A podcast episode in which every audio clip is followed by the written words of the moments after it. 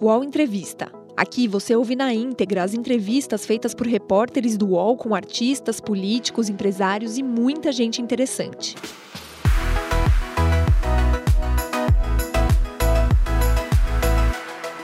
Olá, eu sou Thales Faria, colunista do UOL. Hoje vamos entrevistar o senador Major Olímpio. Major Olímpio é de Presidente Venceslau, no interior paulista. Foi oficial da Polícia Militar de São Paulo antes de se eleger deputado estadual em 2006 e conquistar a reeleição em 2010. Em 2014, conseguiu uma cadeira na Câmara dos Deputados. Em 2018, foi eleito senador com mais de 9 milhões de votos, defendendo bandeiras como a redução da maioridade penal e a revogação do Estatuto do Desarmamento. Major Olímpio, é... antes de mais nada, boa tarde, né?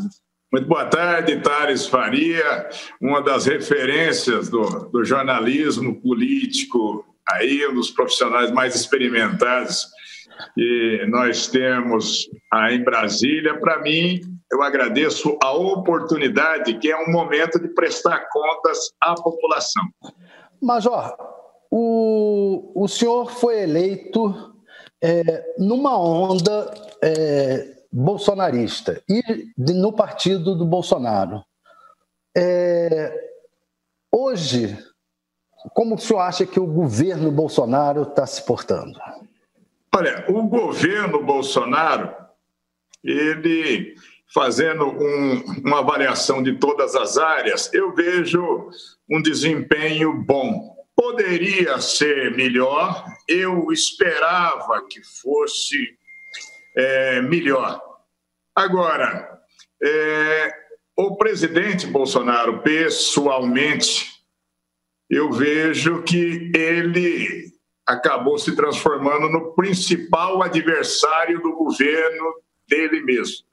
No momento em que toma é, atitudes ou faz é, é, pronunciamentos que em nada contribuem para a estabilidade do governo dele, né?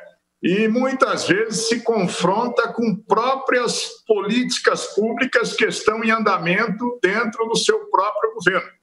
Eu vou dar um exemplo, por exemplo, nessa crise de saúde pública, nesse momento da pandemia.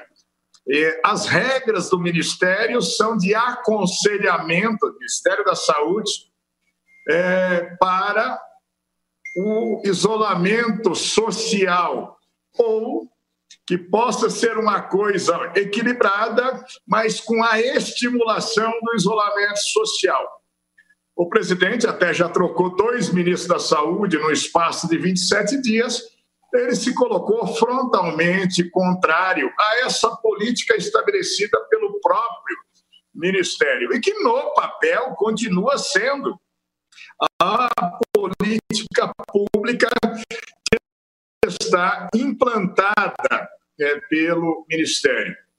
É, também algumas manifestações ou condutas ou é, crises com os poderes, seja com o Congresso, seja com o Judiciário, é, muitas vezes que elas são é, geradas pelo próprio presidente e o maior prejudicado nisso acaba sendo o próprio governo do presidente ou ações do presidente que necessariamente é, precisam ser implementadas, em outros momentos precisam ser votadas no Congresso é, brigas, muitas vezes, com, por exemplo, com o Supremo Tribunal Federal, que não estão afetas diretamente ao governo ou à figura do presidente, mas o presidente toma para si é, essa, essa, essa briga. É, por exemplo, no momento recente, onde, é, em razão do inquérito, em razão de manifestações da Procuradoria-Geral da República, decisão é, de um ministro Supremo é, em função de quebra de sigilos é, de parlamentares até ou de eventuais apoiadores do presidente. É, não está se discutindo sequer é, qualquer tipo de, de, de vínculo ou de participação do presidente. Mas o presidente toma para si e faz manifestações até que ele pode ter um juízo de valor pessoalmente. O presidente da República tem que se portar de forma isenta nesse momento. Cada um dos parlamentares tem os seus defensores, cada uma das pessoas tem os seus defensores. Eu tenho muita preocupação com essa quebra de sigilo de parlamentares, se não está é, infringindo princípios constitucionais nas garantias que têm os parlamentares de expressão, de voto, de atitude. Eu não conheço o conteúdo é, das investigações, mas eu me preocupo se estão sendo, se tem as garantias constitucionais que têm os parlamentares para o exercício do seu mandato. Não me interessa se eu concordo ou não pessoalmente com eles. Eu estou falando em garantias constitucionais. Mas as manifestações é, do presidente acabam criando um tumulto maior para o próprio governo. Então, fazendo uma avaliação inicial sobre o desempenho é, de governo, eu diria que nós estamos dentro de um bom padrão. Poderia ser melhor, mas aí eu disse já, na minha modesta visão, é, as razões são afetas ao próprio comportamento do presidente no exercício do mandato. Vamos por partes, então, senador. É, como diria o esquartejador. É, os filhos do presidente. Só teve um problema sério com o Eduardo. Agora, é, o Flávio Bolsonaro, um assessor dele lá na, na Assembleia Legislativa, o Fabrício Queiroz, foi preso nessa quinta-feira. O senhor acha que os filhos estão atrapalhando, ajudando? Eu não acho, Thales. Eu tenho certeza que só atrapalham. Né? Então, muitos dos problemas que tem é, o presidente e muito do que é, perturba o presidente o tempo todo está afeto diretamente a ações ou omissões é, dos seus filhos. Cada um tem mandato parlamentar, deveria exercer na esfera das suas atribuições os seus mandatos, serem responsáveis individualmente por cada conduta, cada ação, e isso acaba não acontecendo, o próprio presidente toma para si questões ou interrogações que são colocadas sobre a conduta dos filhos, a própria ruptura nossa de ordem pessoal é, foi afeto a um problema com o filho dele, senador, que quis obrigar as senadoras do PSL aos gritos e palavrões no telefone para que tirassem a assinatura do ACPI Lava-Togas. E depois quis fazer isso comigo é o Flávio, esse que está ligado ao Fabrício. Também. Oi? O filho, o senador é o Flávio, esse que que está ligado Sim. ao Fabrício Queiroz. Sim, e essas que... questões no exercício do mandato de deputado, né, as acusações em função de rachadinha, rachadona, seja o que for, estão afetas ao senador. É ele quem deve se explicar é ele e os seus assessores que devem satisfações à justiça e à sociedade.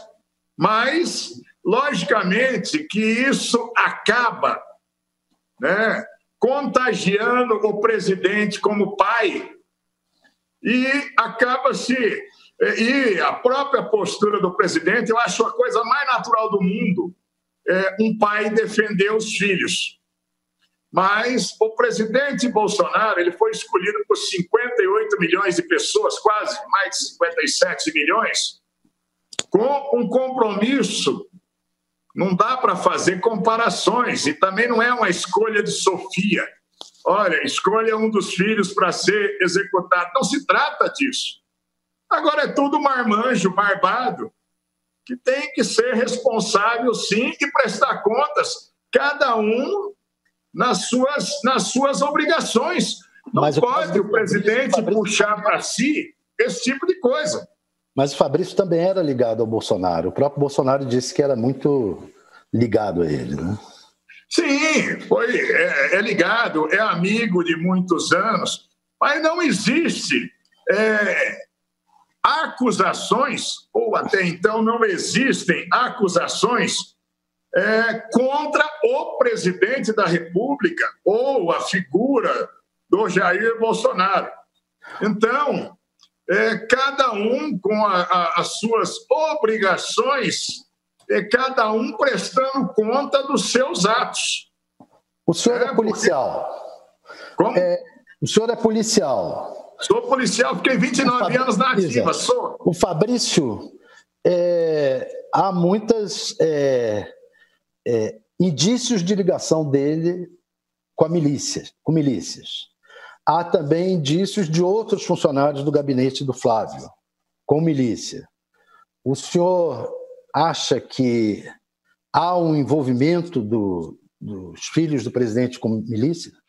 Olha, policial, qual é a sua avaliação? Eu não, eu, eu, não vou, eu não vou ser leviano de fazer é, afirmações do que ainda está dentro de um contexto de investigações né, do que eu conheço e que também é do conhecimento público.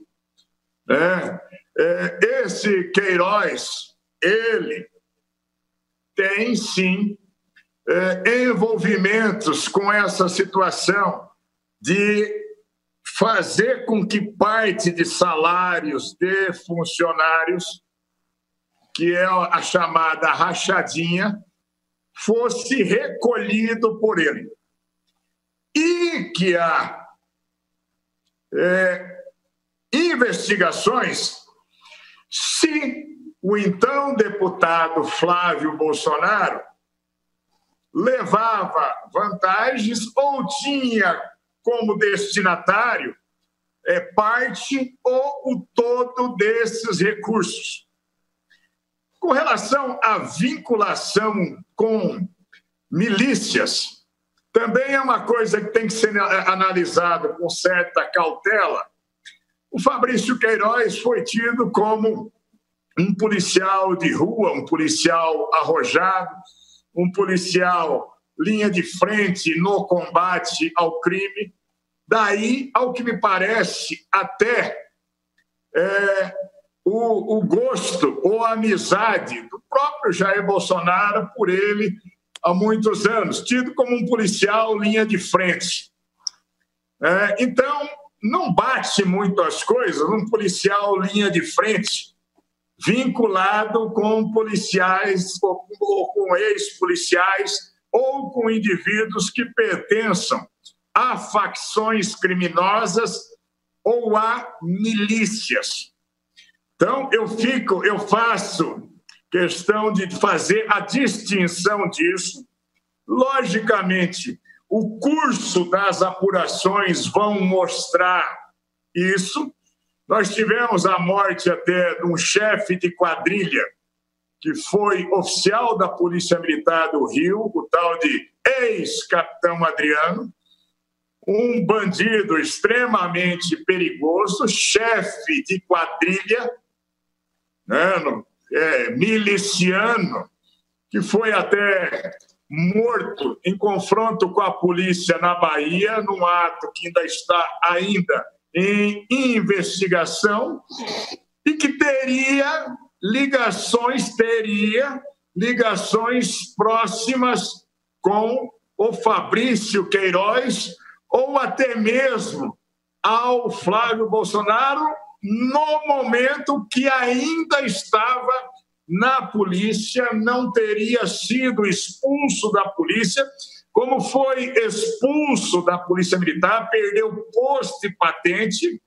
Né? Nós não temos uma comprovação desse vínculo posterior dele ser expulso da polícia e depois condenado, se tornar um foragido da polícia com a família Bolsonaro ou sequer com o senador Flávio. O fato de estar é, é, rompido de forma pessoal não significa que eu possa ser leviano de afirmar coisas que ainda estão no curso da investigação. Logicamente, agora, com a prisão preventiva do Fabrício, eu não sei quais são as alegações para a prisão preventiva. Até então não havia mandato de prisão contra ele. Né? Então, a partir agora da, do cumprimento disso, do recolhimento dele, de avaliações mais aprofundadas que possam ser feitas pela polícia e Ministério Público, aí, juntamente com o Poder Judiciário, é possível que nós tenhamos mais evidências ou conclusões em relações ao perfil e às vinculações dele. Não dá para fazer tem... esse juízo de valor nesse momento. O senhor acha que o Fabrício tem muito a dizer? Eu acredito que sim, né? até porque ele ficou muito tempo ausente. Agora, existem interrogações que são colocadas é, em relação à sua postura, em relação às suas ações, e, por consequência, acabam também chamando a atenção da opinião pública. Vocês veem só, essa questão da rachadinha na Assembleia do Rio de Janeiro, me parece que tinha pelo menos uns 15 a 20 parlamentares investigados dentro desse processo ou dentro dessa investigação e com quantias até muito mais vultosas, falando em milhões de reais. Ocorre que nenhum deles tem a vinculação de ser filho, um dos investigados ser filho do presidente da República ou até uma das pessoas envolvidas privar da amizade pessoal do presidente da República ao longo de anos, como é o caso é, do Fabrício Queiroz. O que não significa absolutamente nada, não é o valor que foi desviado ou não que vai dizer o tamanho do crime ou da responsabilidade. Ah, esse aqui tem 70 milhões desviados, esse aqui tem só 2 milhões. É o que eu sempre digo. Aprendi no serviço policial há 42 anos quando ingressei. Ladrão é ladrão, não tem ladrão de esquerda, de centro, de direita, não tem.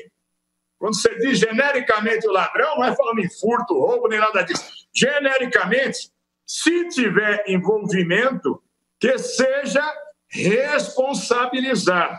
Mas agora eu tenho certeza que essa, é, é, esse ato da prisão preventiva deve ter uma argumentação que não tenha o caráter político para ser é, decretada uma prisão preventiva de alguém que prestou declarações de alguém que estava sob investigações, e é o que me consta, que se afastou completamente, até inicialmente, para um tratamento de uma doença grave, um, um câncer é, em região abdominal, em órgãos que são extremamente comprometedores para a saúde e a vida.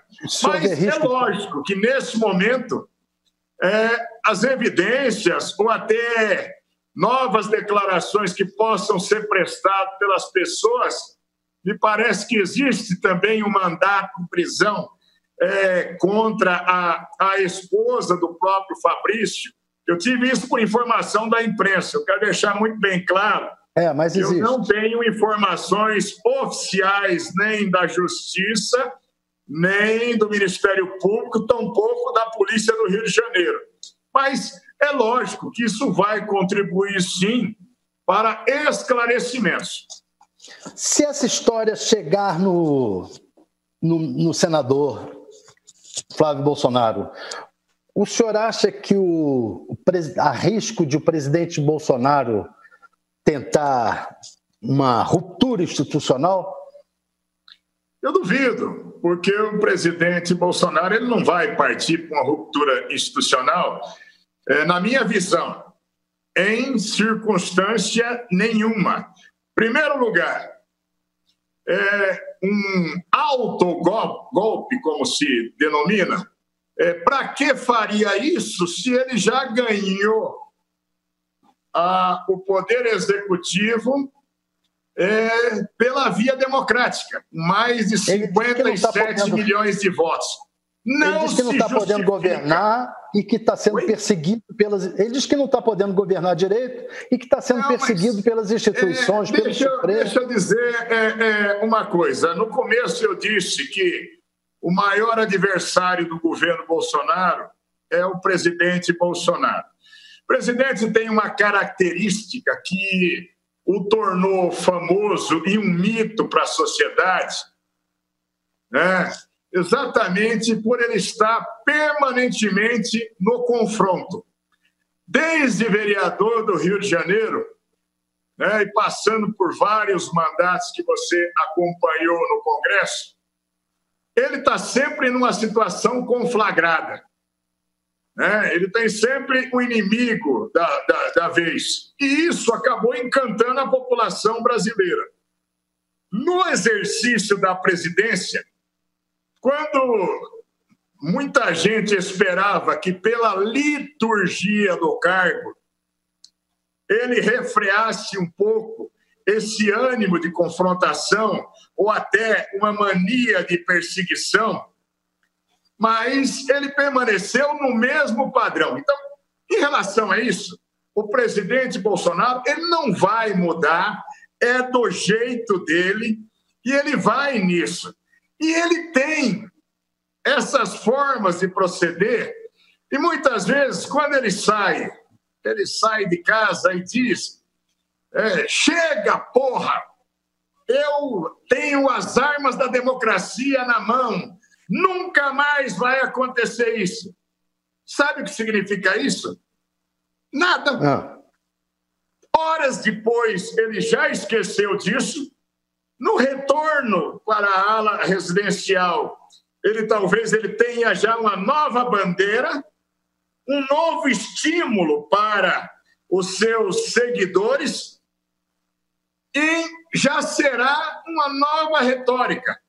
Só que nesse momento fica se pensando o segmento da sociedade, né? como ele disse ontem, está chegando a hora.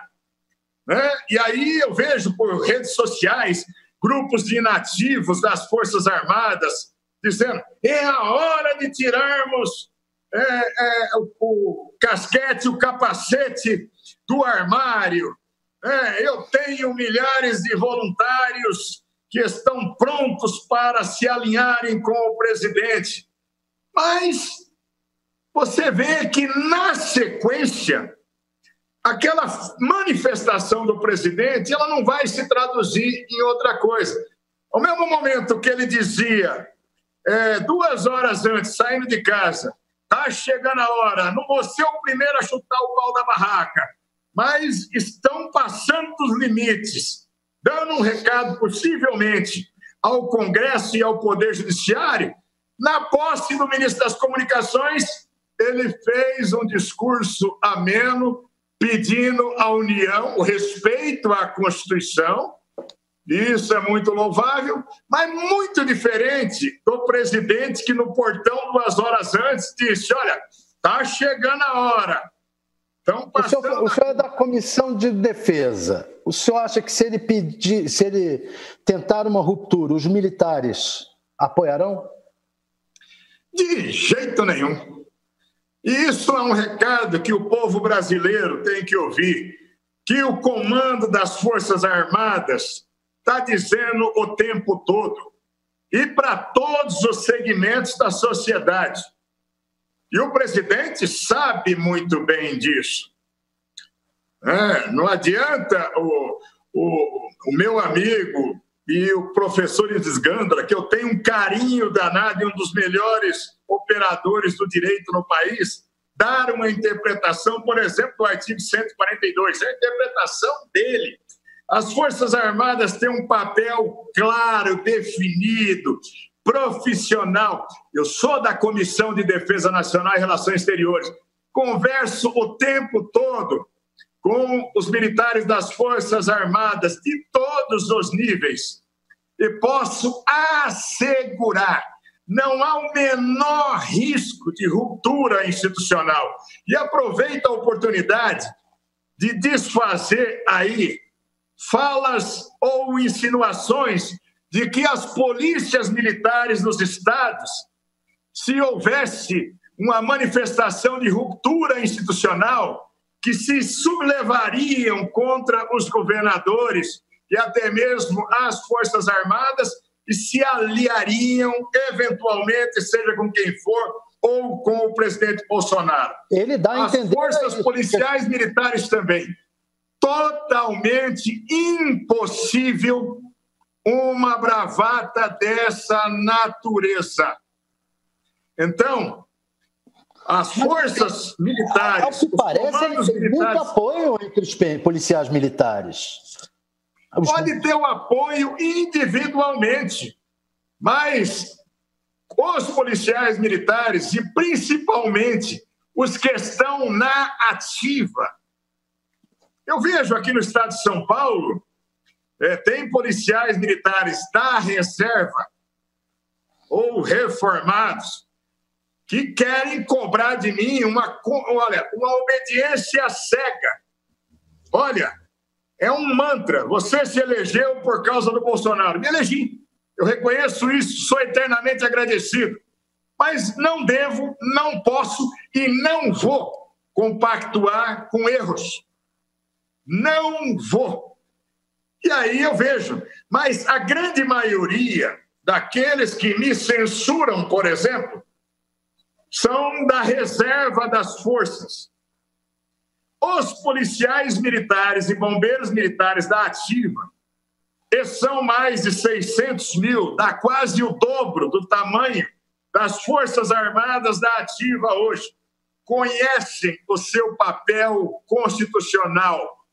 Não tem a menor probabilidade, a menor, de que possam se insurgir né, e numa ruptura institucional, num golpe, nada disso. Thales, eu afirmo para você, quem quer que seja, seja o presidente, qualquer grupo de apoiadores, sejam, sejam políticos de partidos, o Congresso Nacional ou o, o Judiciário, se tentar afrontar a Constituição, que nós todos, nós somos escravos e nós obedecemos à Constituição.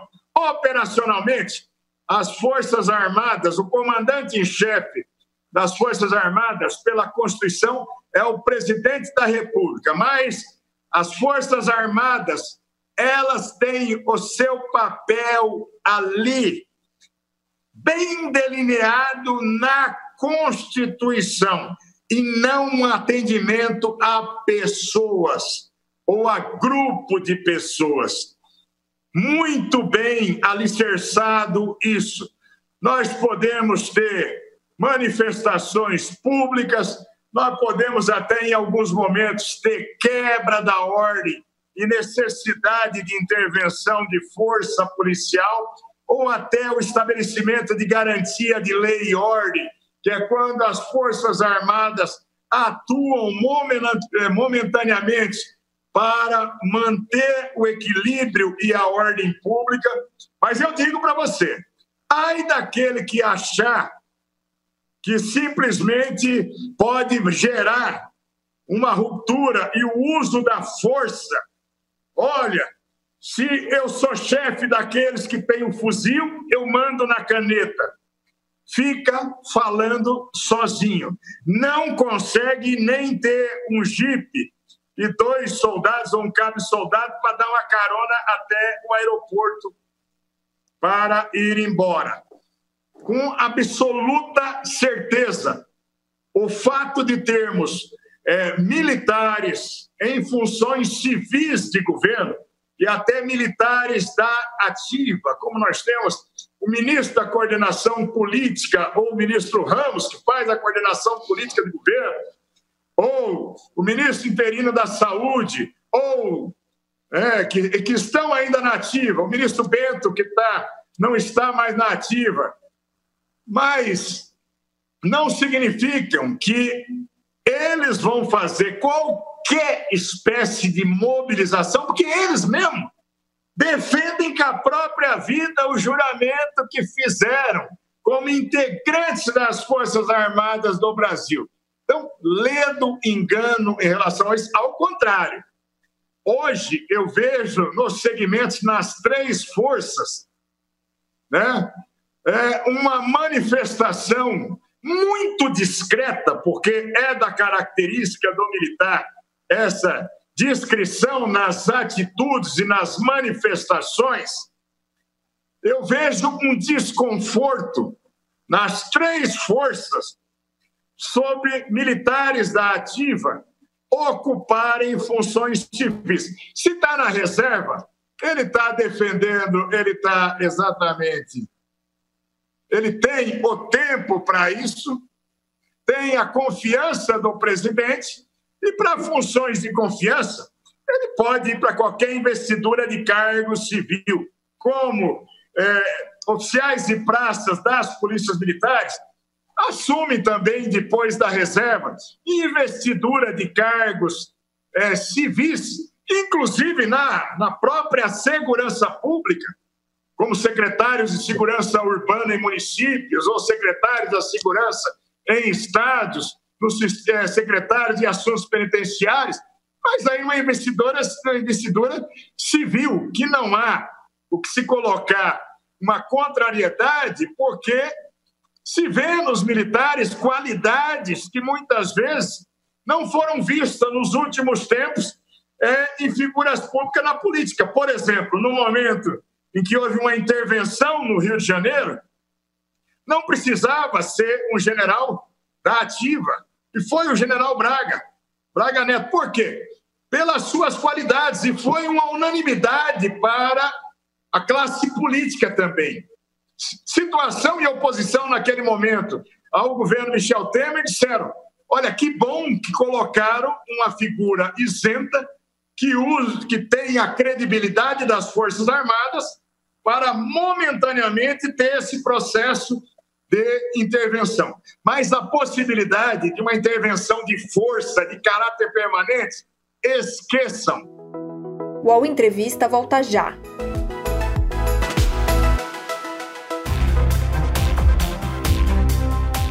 Baixo Clero é o podcast de política do UOL Toda semana eu, Carla Bigato, converso com os comentaristas Maria Carolina Trevisan e Diogo Schelp sobre temas que dominam a pauta política brasileira. Você pode ouvir o Baixo Clero e outros programas do UOL em uol.com.br podcasts, no YouTube e também nas principais plataformas de distribuição de podcasts. O UOL tem uma novidade que vai ajudar a sua empresa a entrar no mundo digital. É o Meu Negócio Não Para, que ajuda pequenos empreendedores do Brasil a superar o cenário de crise provocado pela pandemia da Covid-19. Acesse uol.com.br barra Meu Negócio Não Para. O senhor falou no, na questão das milícias. E, o, e a questão das fake news? Gabinete do ódio, existe? Olha, também a minha convicção do que eu acompanho da CPI fake news, né? E eu não tenho dúvida que existe o gabinete do ódio, que eu não sei se ele tem uma estrutura física. Agora, que existe é um, um despacho de mobilização permanente, coordenada, que, na minha visão, tem como mentor intelectual o vereador do Rio, Carlos Bolsonaro, filho do presidente, né, que a apuração agora é para saber se há utilização de estrutura física do poder público para esse tipo de ação se tem servidores nomeados, seja é, é, no Palácio do Planalto, em qualquer instalação, sejam gabinetes de parlamentares, se há computadores, se há máquina pública, se tem financiamento privado nisso, qual é o interesse do setor privado nisso?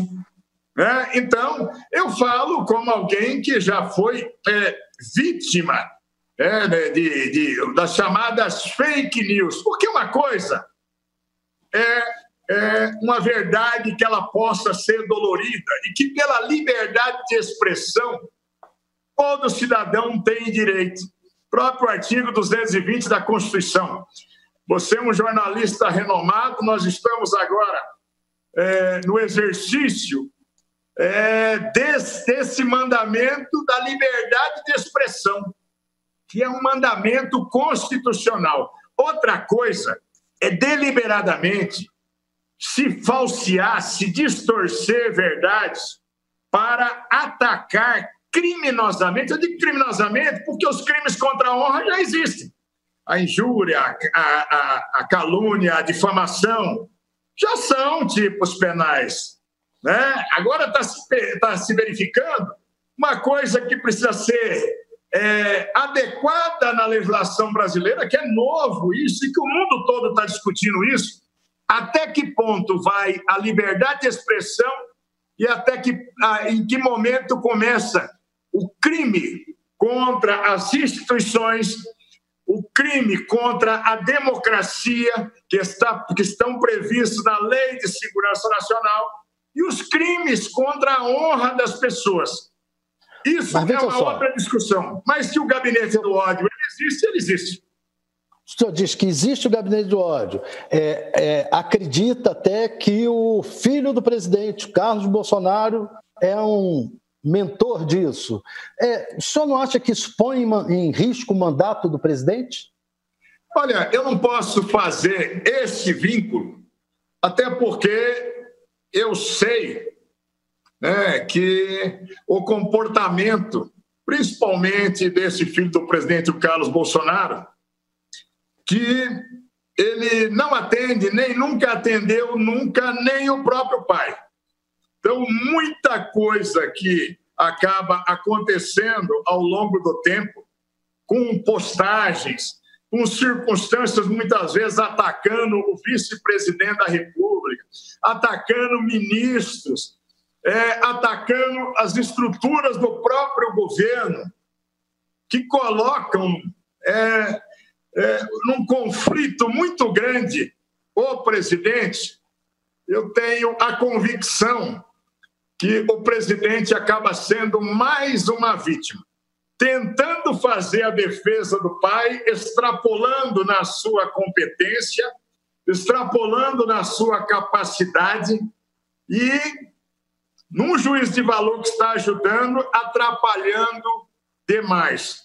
Então, a CPI fake news, as investigações, elas também vão se aprofundar nesse sentido. Tem o outro filho do presidente, o deputado, Eduardo Bolsonaro, com quem o senhor também bateu de frente, é, que criou uma dificuldade política muito grande. O partido está. O presidente saiu do partido, rompeu com o partido, é, muito por causa dele, não é isso?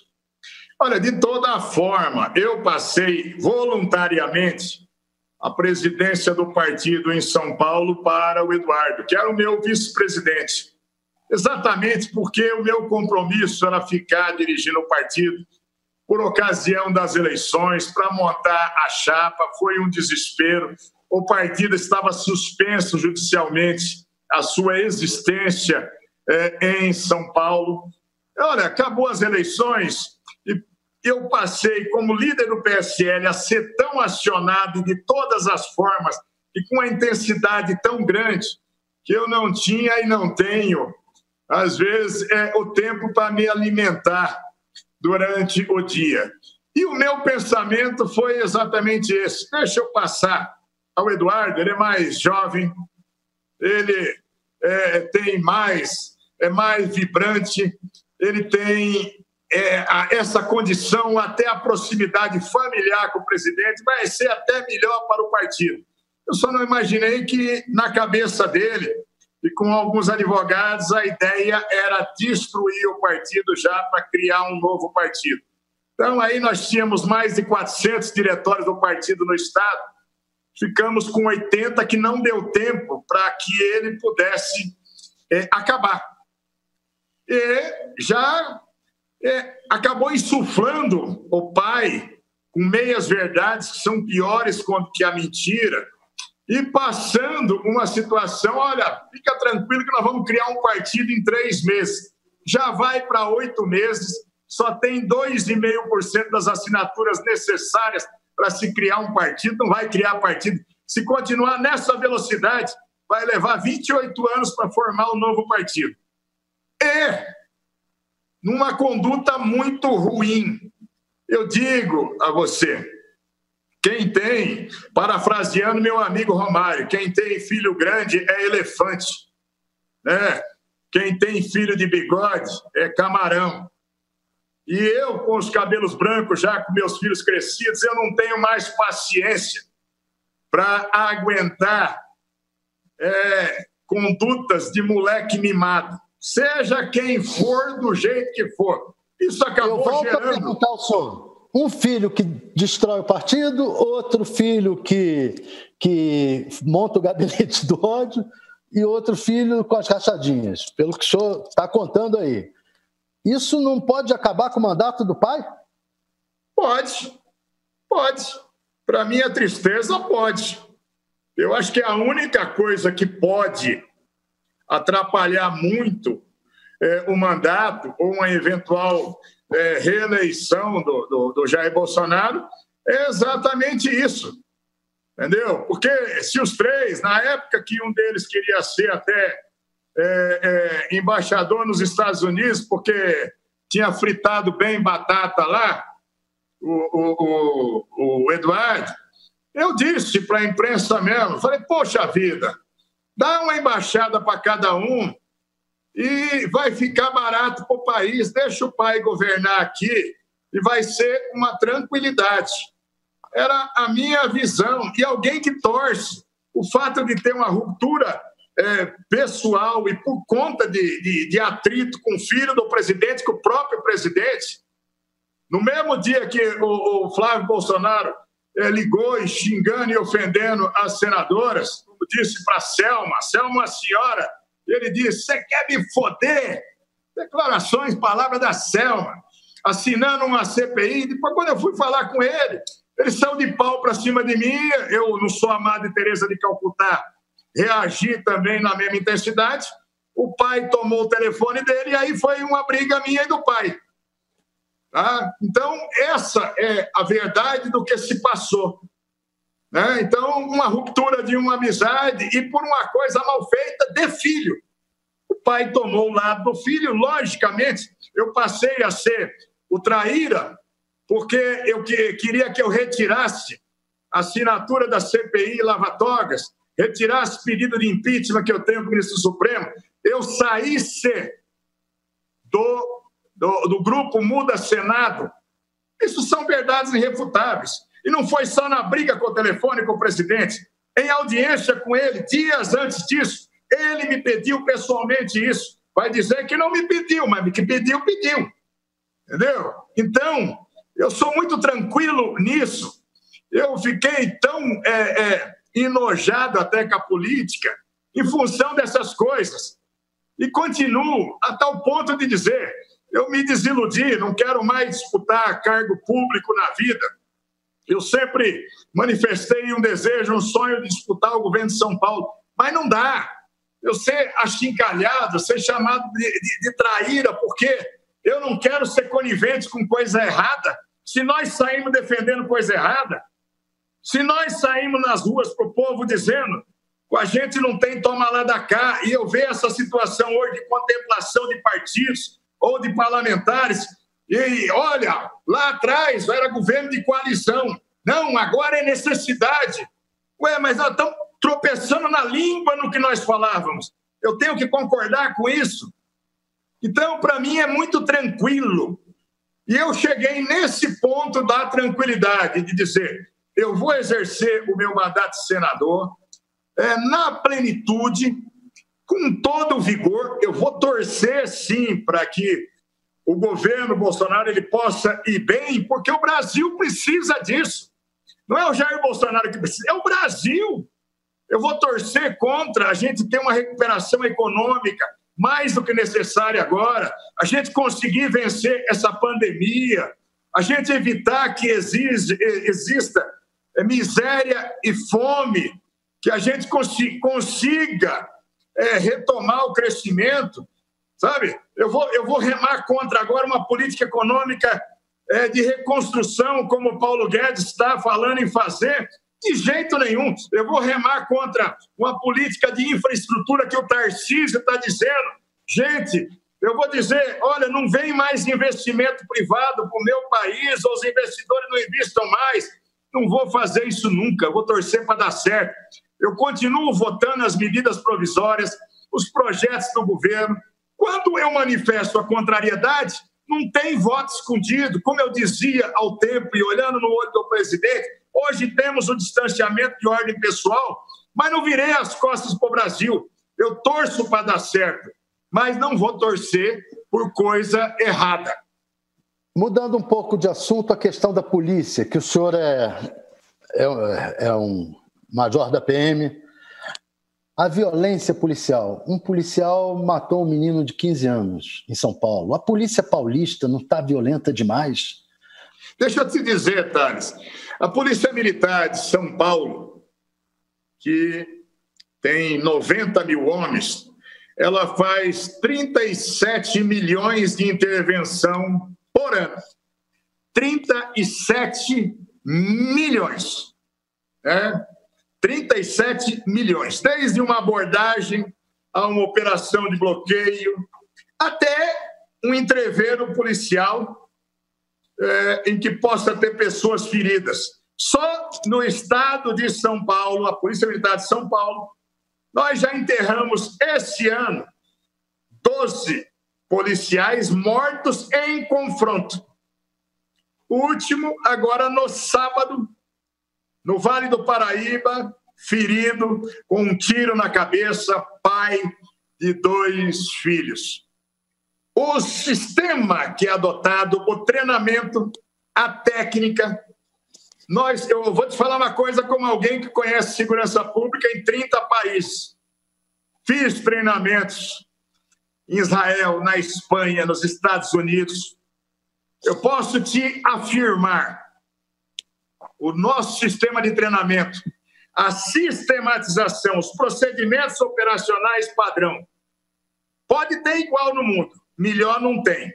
Agora, o erro de conduta, o erro do indivíduo, ele existe em qualquer lugar do mundo, em qualquer atividade.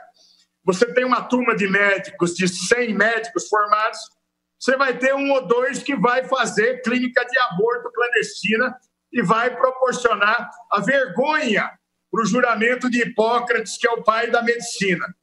Você tem advogados que são brilhantes até o momento de se tornar partícipe ou parte, ou virar pombo correio de facções criminosas, como do PCC ou de milícias, e enveredar, sair da sua missão e enveredar no serviço policial, e até eu digo com tristeza, eu falei do médico, falei do policial, porque é, tem uma coisa que diz, né? Erro de médico e polícia, a terra come. Então, nós vivemos, nós somos preparados, vivemos nessa linha, nesse, nesse limite de vida e morte. Eu fui policial na zona sul de São Paulo, na zona centro, na zona norte na Zona Sul, no, na região do Jardim Ângela, do Capão Redondo, Jardim São Luís. Né? E sei o que é o tiro e teio, tiroteio, gente atirando.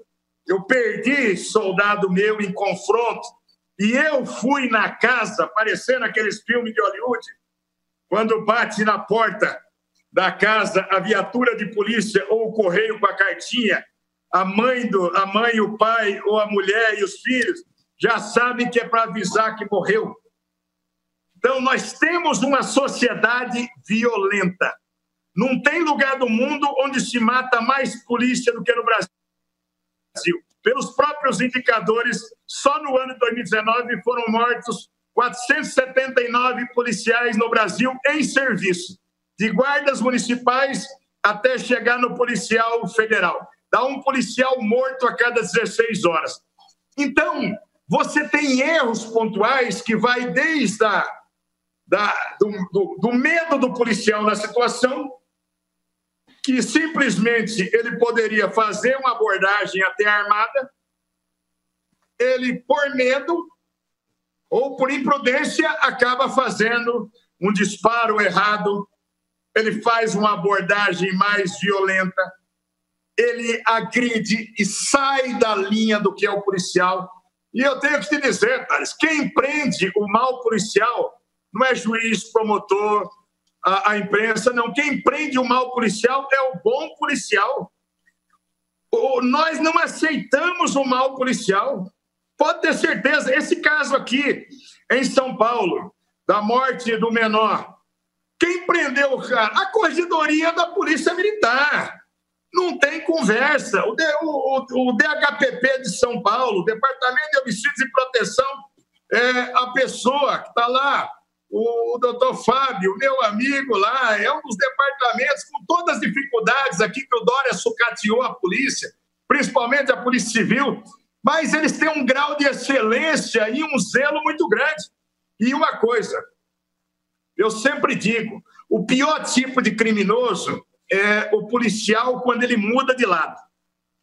Porque até que ele seja identificado, né, ele com uma farda, ou com uma carteira de policial, ou com um jaleco de policial, ele barbariza uma cidade, uma região, um bairro, uma comunidade. Então, nós não somos complacentes com o erro, nós não somos complacentes com a exacerbação da violência. Eu vi o Trump anunciando tudo que ele falou que vai fazer lá agora para remodelar a polícia americana.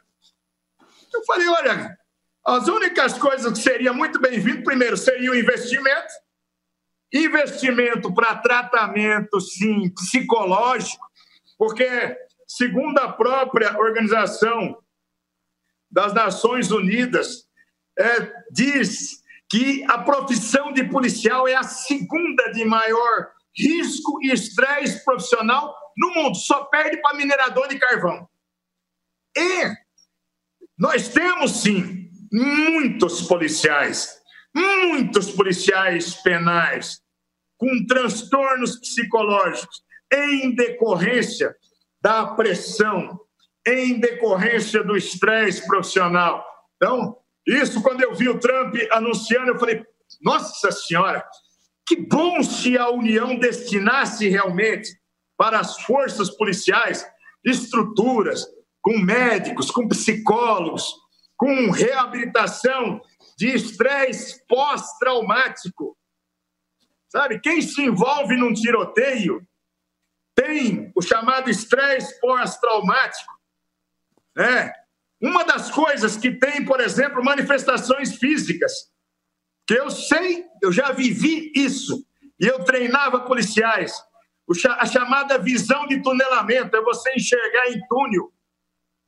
Como um animal, como um gato, você põe ele confinado e você põe uma luz, ele sai senta uma flecha naquela luz.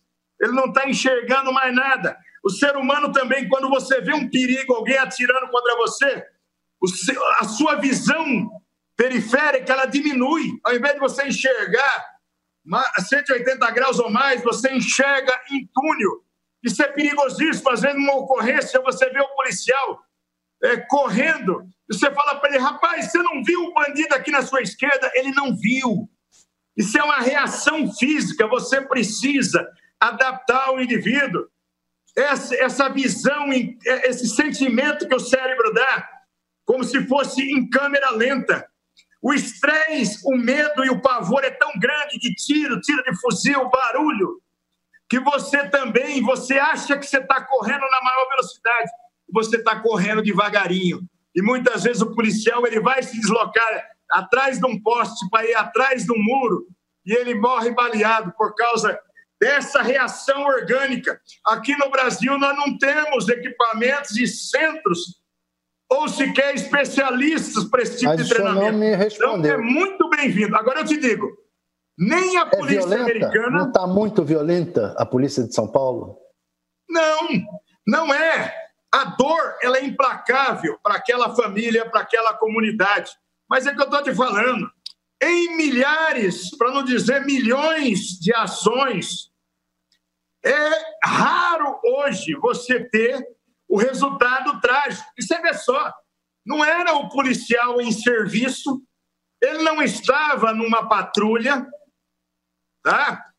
E mesmo que ele tivesse, que ele tenha se exacerbado numa conduta, a organização e as polícias, não é só a polícia militar, a polícia civil da mesma forma, a polícia federal da mesma forma, as guardas municipais hoje têm as suas corregedorias é, independentes. E eu estou te afirmando, não existe essa possibilidade de, numa preleção, numa aula, num treinamento, se conduzir ou se ensinar na exacerbação da lei. Todo policial no mundo, e eu digo por experiência que eu conheço, primeira coisa que o policial diz: olha, com essa lei aqui no meu país não dá para trabalhar. Conversando com policiais italianos, conversando com policiais japoneses, com policiais americanos. Agora, como eu te afirmei, Thales, não tem um lugar do mundo onde se mata tantos policiais. Não tem. Nem aonde você tem confrontos é, é, em países árabes com forças conflagradas hoje. Não tem o número de policiais mortos em serviço. Eu falei desse número de policiais, quase 500 mortos em serviço. Fora de serviço passa de mil. Então, nós, nós temos, sim, uma criminalidade extremamente violenta, nós temos, sim, e eu digo para você, o policial, ele não veio de outro planeta, ele vem da própria sociedade. Ele tem medo. Você acha que eu não tenho medo de me envolver num tiroteio? É lógico que eu tenho. Depois, uma semana depois, o joelho ainda está bambeando. É lógico que a gente tem. É lógico que é a coisa mais agonizante na vida. Você vê um colega de profissão, como eu vi, tomar um tiro aqui, ó, um centímetro para cima aqui do colete, na clavícula. E você socorrer o indivíduo e ver ele falando com você, ele vai se esvaindo em sangue, a farda vai se enchendo de sangue, dá aquela sensação de impotência, mas é da nossa profissão. E aquele compromisso, nós não somos mais do que a lei. Esses nossos que passam da lei, vão responder pela lei. O policial faz isso, já está preso.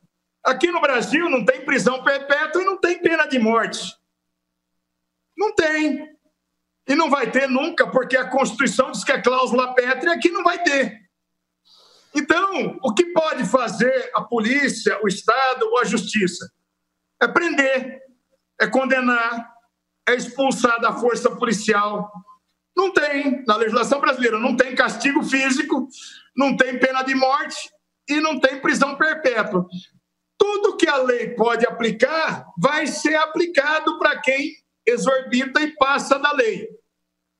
Lamentavelmente, acontece esse tipo de situação. Como, infelizmente, nós temos muitas vezes é, policiais que estão envolvidos, que ficam coniventes passam a ser aliciados é, pelo tráfico, pelas milícias. É. O senhor entende bem? O senhor, o senhor, defende pena de morte, é, castigo? Quais foram não, as suas o castigo físico, castigo físico, não. Mas eu defendi, defendo a vida toda, escrevi trabalhos bibliográficos sobre isso eu defendo a prisão perpétua e eu sou um defensor da pena máxima. para crimes específicos. Né? Para crimes específicos. Teria que ter sim, porque é um custo para o Estado. Nós temos verdadeiros criminosos bárbaros sem a menor chance de recuperação e que vão ficar aí fazendo com que seja um gasto para a sociedade. E roubar respirador. Prisões. E roubar respirador na pandemia. Olha, respirador na pandemia, isso aí para mim é um crime lesa humanidade. Se tivesse pena de morte para um cara que desvia dinheiro de forma sórdida, nesse instante, sabendo que pessoas estão morrendo por, por falta do respirador, que ele deixou de entregar, se tivesse a pena de morte, se tivesse concurso ou voluntariado, para estar tá lá fazendo a aplicação, eu seria o cidadão voluntário. Porque milhares de pessoas vão morrer, tanto por causa de bandido da área pública quanto da área privada, viu, Thales? Nós votamos aí, eu tenho culpa aí, como todo o Congresso, de forma unânime, nós votamos o decreto do presidente Bolsonaro, suspendendo os efeitos da lei de licitações nesse momento da pandemia, justamente para que pudesse ser mais ágil que, que aconteceu, que está acontecendo em todo o país, rapaz? O sujeito usou isso como argumento para roubar, para superfaturar, para desviar. Isso é um crime contra a humanidade. Isso aí o cara tinha que estar tá num tribunal de guerra mesmo. Né? Tinha que servir de exemplo para a humanidade, a condenação e até a execução dos caras desses. Né? Milhares de coitados vão morrer por conta de um respirador, rapaz. E tendo o dinheiro para isso, o que é pior ainda. Mas nós não temos. Não dá para fazer um juiz de valor numa lei que nós não temos. Então, aplica a lei no limite que pode ter para esses caras. Mete lá. Agora nós aumentamos. A pena pode ser até de 40 anos. Vamos tentar. 40 anos num lazarento desse tinha que ser sem progressão no regime de pena sem direito a indulto, graça ou qualquer benefício.